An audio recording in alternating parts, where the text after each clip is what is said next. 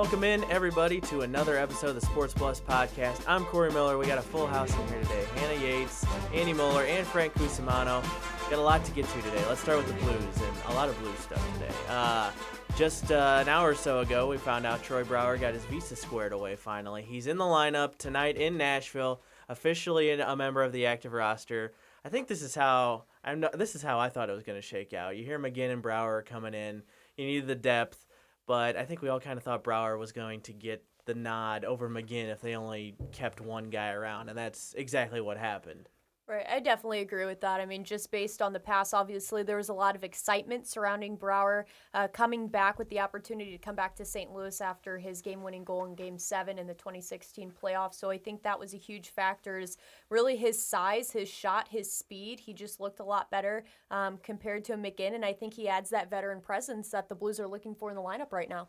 And he's got a little bit of a, you know, uh, an experience with wearing the blue note. Yeah. And, uh, you know, I think that's certainly probably played. He looked There's to be in great famili- shape. Familiarity with him. And he, he's Pat Maroon at seven hundred fifty thousand dollars. Yeah. stays in front of the net, has scored big goals, one hundred eighty-one in his career. Well- productive last year, great in the locker room. He's Pat Maroon. Here's a question that I was just, it's not on here, but I was just thinking. Do you think the Blues are regretting not trying to bring Pat back a little more now with all the injuries? I mean, hindsight's 2020, but Uh, you think they probably wish they had him now? Oh, I'm sure they Well, did. yeah, if but you didn't lose they? three. Yeah. Didn't they? Ha- didn't they have cap numbers against him though? Yeah, they really it would it would have been him tough to bring him back, but I'm sure they wish they had him now. But the addition of Brower comes with the subtraction of Klim Kostin, who I think fans probably wanted to see a little more of him. Four games, only got in about eight minutes a game. He had a fantastic goal on Saturday that was really fun to watch. It was fun to watch him celebrate because he he was trying to hide his smile on the bench, but he just couldn't do it.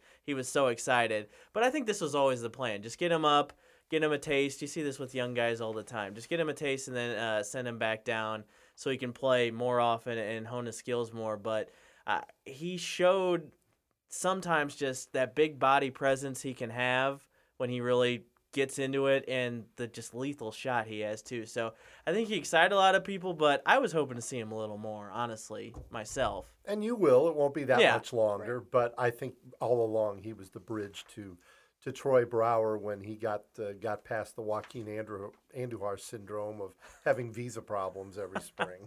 Right. No, definitely. I think the way Craig Berube put it, it's just an experienced league. You have to play your experienced players, and you really have to work people like Klim Kostin into the lineup instead of just throwing him a bunch of top minutes the way he was used to in the AHL. But he needs to see the ice every day to keep developing his game. If he doesn't play a simple game in the NHL, Yeah. then it wasn't going to work. And I think that he did kind of simplify that game down, and that's why you were able to see him get that goal and really just get in on some heavy shifts. And who knows what it'll do for Zach Sanford's psyche that he sees this big Russian up close and personal who's got his skill, maybe even a little more, maybe even a little bit more speed, and what that will do for Zach Sanford in terms of motivation and a sense of desperation. If Sanford has a few more games like he had against the Flames, he'll be in good shape. We'll Man, he was it. great. It- it's Uh, really, and that's the thing. It's hit or miss. You Yeah. don't know what Zach Sanford you're going to get on which night, and so hopefully having that competitive edge there, knowing Hopefully. that he may not start every game, could add a little fire under him. Blues also recalled uh, Nathan Walker. Kind of a cool story. I mean, I don't, we don't know how much he'll play. First Australian in the NHL with the Capitals a few years back, but he was born in Wales. But I guess he's an Australia Australia citizen, so he's the first Australian ever in the NHL. He's lighting up the AHL. He's got 12, 12 goals, goals, 10 yeah. assists. He in won't 20 get a games. second chance to make a first impression. I mean, he has got to be in those little shifts when he does get his chance. Great, and if he's not, he's going right back to San Antonio. Yeah. 100%. I think the thing Craig Berube will be looking at as well is how hard is he getting onto the forecheck? How hard is he on the puck? Those are the little things because he's not going to be a top line guy. This is a guy, probably a third line guy, somewhere that they can just fill that plug. So they're going to look for that the way they did when MacEachern came up. But he's 25 years old. He has some experience under his belt, so he could add that edge too. Uh, not great news here. Robert Bortuzzo. If everybody saw what happened on Saturday night, he's suspended out four games for cross-checking Viktor Arvidsson uh, here against Nashville. Arvidsson's out for at least a month, maybe more. I, I mean, listen, I love Robert Bortuzzo, and I think he's a very needed piece uh, on this team, especially with Pat Maroon not here anymore. He's one of the few guys that kind of scares you out there, and I think you need that still, even though the NHL's kind of getting away from that. I think you still need a guy like Bortuzzo, and he was playing really well. he's out now, and this is a pattern. Uh, he has a cross-checking issue. There's this thread on Twitter, kind of documenting all the times he's over just gone over over and above what you can't do on the ice. And usually it's after he thinks somebody's embellished a hit and then he goes and he goes back for some more jabs that are they're dangerous. And this one was pretty dangerous too. It did not look good.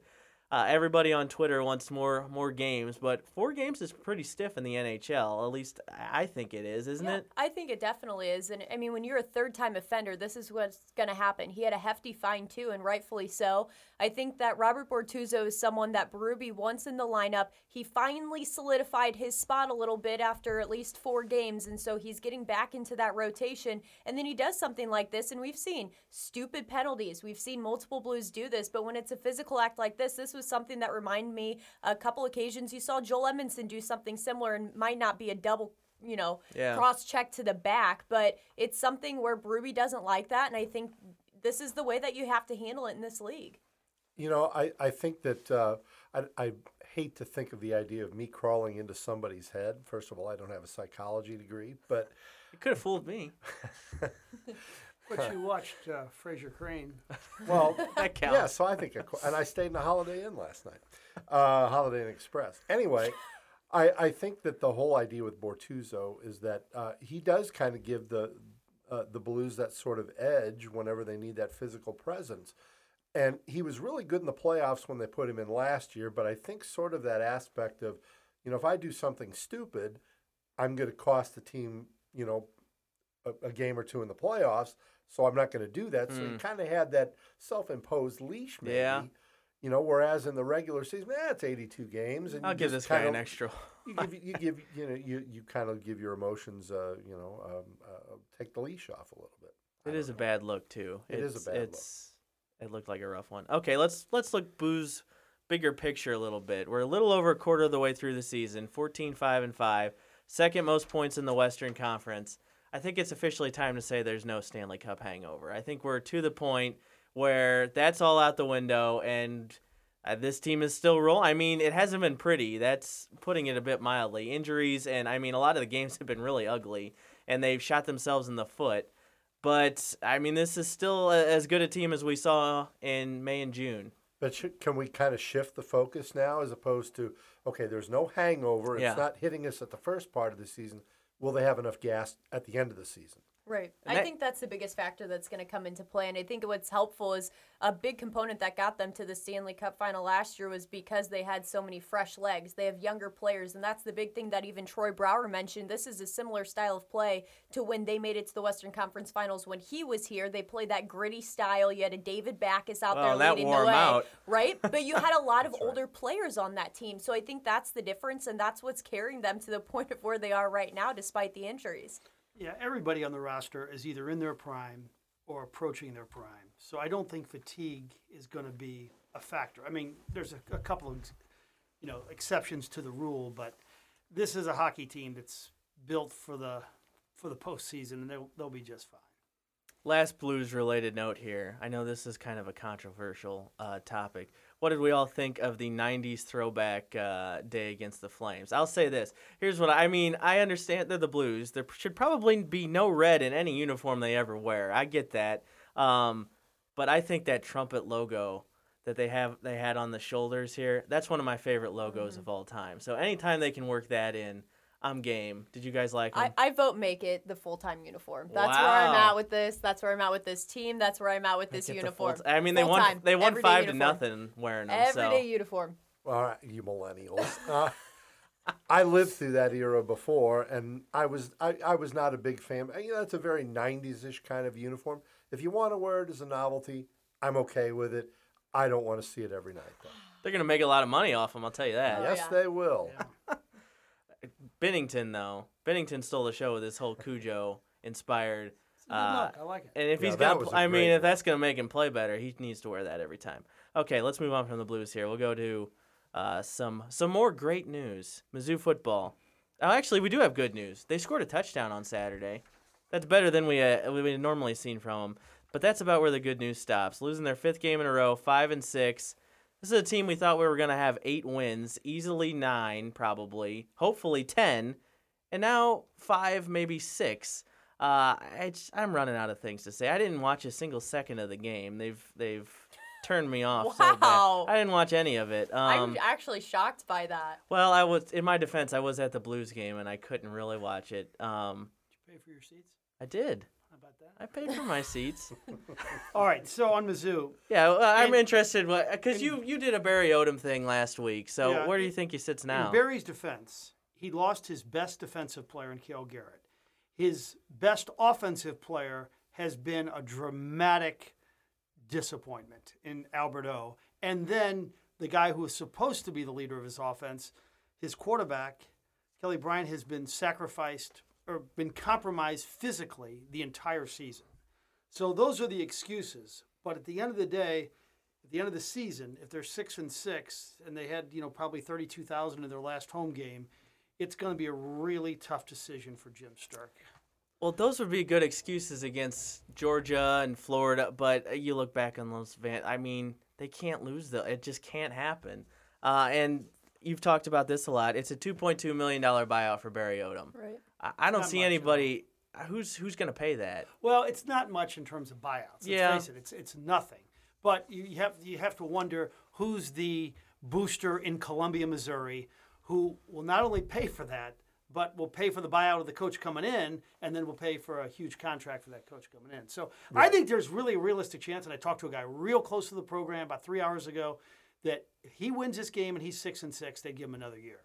I think there's a that real chance that surprise could me at all. I think that one of the biggest problems, like you talk about how well this player didn't do well here, you know, the best player in off.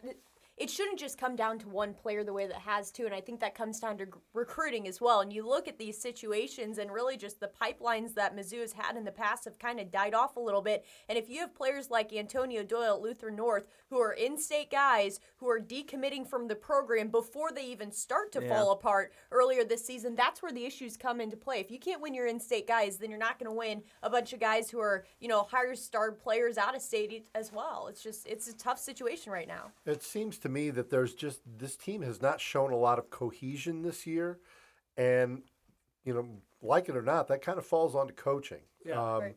But before you fire the head coach, there's always going to be a. Oh, yeah. you know, let's change the staff and see if that does Well, any yeah. good. you- Where do you if think they that do, if he keeps his job, the offensive coordinator is gone, the special teams coach is gone. He'd have to clean house, and that I'm sure Jim Sterk would tell him that you get another year, but you're cleaning house with some of these guys. Not the defense. Defense has been okay. So 38 points they were averaging for the through their first six games. In their last five, they've averaged 9.4.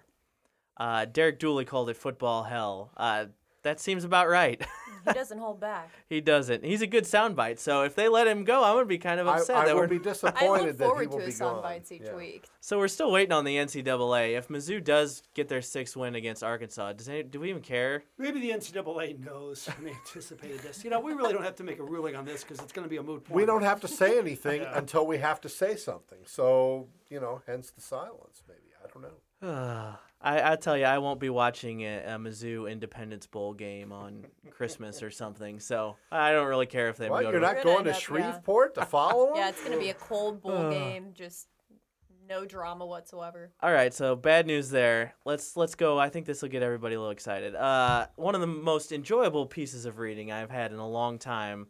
Uh, from ESPN a few days ago, from Seth Wickersham and Don Van Natta at ESPN, uh, about the Rams and Chargers ugly relationship. Frank's talking about it a lot on the radio. We're gonna have something that we're recording this on uh, what's today Monday. Have something more tonight. A pretty great quote Frank got on the radio from Van Natta uh, tonight at ten. But I just had a big grin reading this whole thing. So let's touch on it briefly. It, it just confirmed how over budget the stadium's gonna be and how much Stan is paying. Uh, how much Stan and Dean Spanos hate each other, hate working together, which we already knew, but this just outlined it even more. Um, how much Jerry Jones is pulling the strings behind the scenes, which we figured that too, but this just and raking in even more. oh money. yes, because he's contracting all the construction for it. What else? What else do I got here? The amazing thing is the cost, though. Yes. It was supposed to be 1.78 billion, and now it could be six. And if Stan loses two billion dollars in the lawsuit, eight billion dollars. I mean, Well, let's get gonna have the, to ask his wife for a loan. yeah, exactly. Oh, that was good. How do you let's get to the family? let's get to the lawsuits because that was the best part. That whole uh, section of the article because it looks like they were trying to belittle everything and they just messed up. And, and my favorite part was this quote here: uh, "Discovery during one of the Rams lawsuits here turned up a damning email from the Carson Project." Official outlining to STL authorities all the way the Rams had violated the league's relocation policy, providing a, a blueprint for the lawsuit. And the judge called out the Rams lawyer in court and just kind of gave away the whole thing, saying how this was just a big sham and it violated the relocation policy. And, and I think that's what's going to come down to. And the Rams are going to look really silly because it didn't go to arbitration. This is all going to play out in front of everybody. And the Rams and the NFL could be on the hook for a huge bill. Well, and not only that, but the other owners as well. Yeah. Yeah, And That's and, and that's thirty-five million apiece. yeah, and and I think the thing that's interesting in all this is the fact that the owners haven't really, you know, certainly according to this article, which was great reporting, the the other owners haven't really talked about it. Well, now they're they're starting to get a little nervous, and I think maybe they should. They and should. So, you know, I I guess there's going to have to be some talk of a, of a settlement here because they don't really want Goodell, Kroenke, Demoff, and whatever to have to publicly Oh humiliate my gosh, themselves that on the would be witness so stand. great. Although that would would be be the thing I'm wanting the most. Yeah. Oh. Spanos is providing information for the St. Louis contingency on this. He's going to help the lawsuit, which Well, is amazing. you, you know, you mentioned that earlier about the the Spanos Kroenke relationship. To me, it seems like okay, here's a billionaire who does not want to have to be told what to do by somebody else, Yeah. right? So yeah, he was in a bad position right from the right from the get go when he agreed to that. So this is great. It's only gonna get better. Uh, and, and last thing for this episode, Frank, I know you were at the Musials uh, on Saturday. A lot of great storytelling. Just what was your favorite moment from that night? Because it's a great night. Mike Well- does a great job, and everybody there. Yeah, and Mark Schreiber and Frank Viverito too. Um, the takeaway is that there are so many unbelievable stories in sports.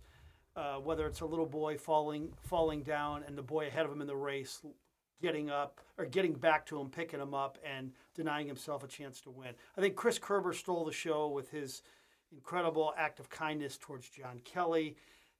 Bart Conner put it best at the end. He said, This is not only the best sports award show I've ever been a part of, this is the best award show I've ever been a part of.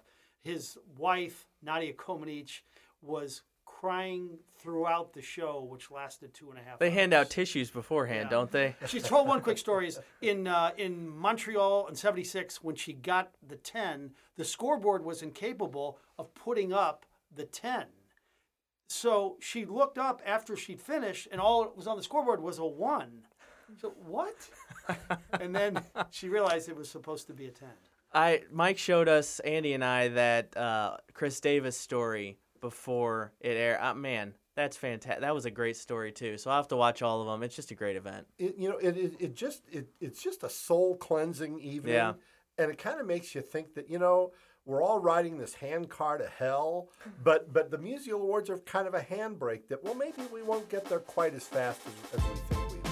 That's a good way of putting it. All right, everybody, thanks for joining us on this episode of the Sports Plus podcast. Be sure to download, subscribe, rate, and review us wherever you get your podcasts.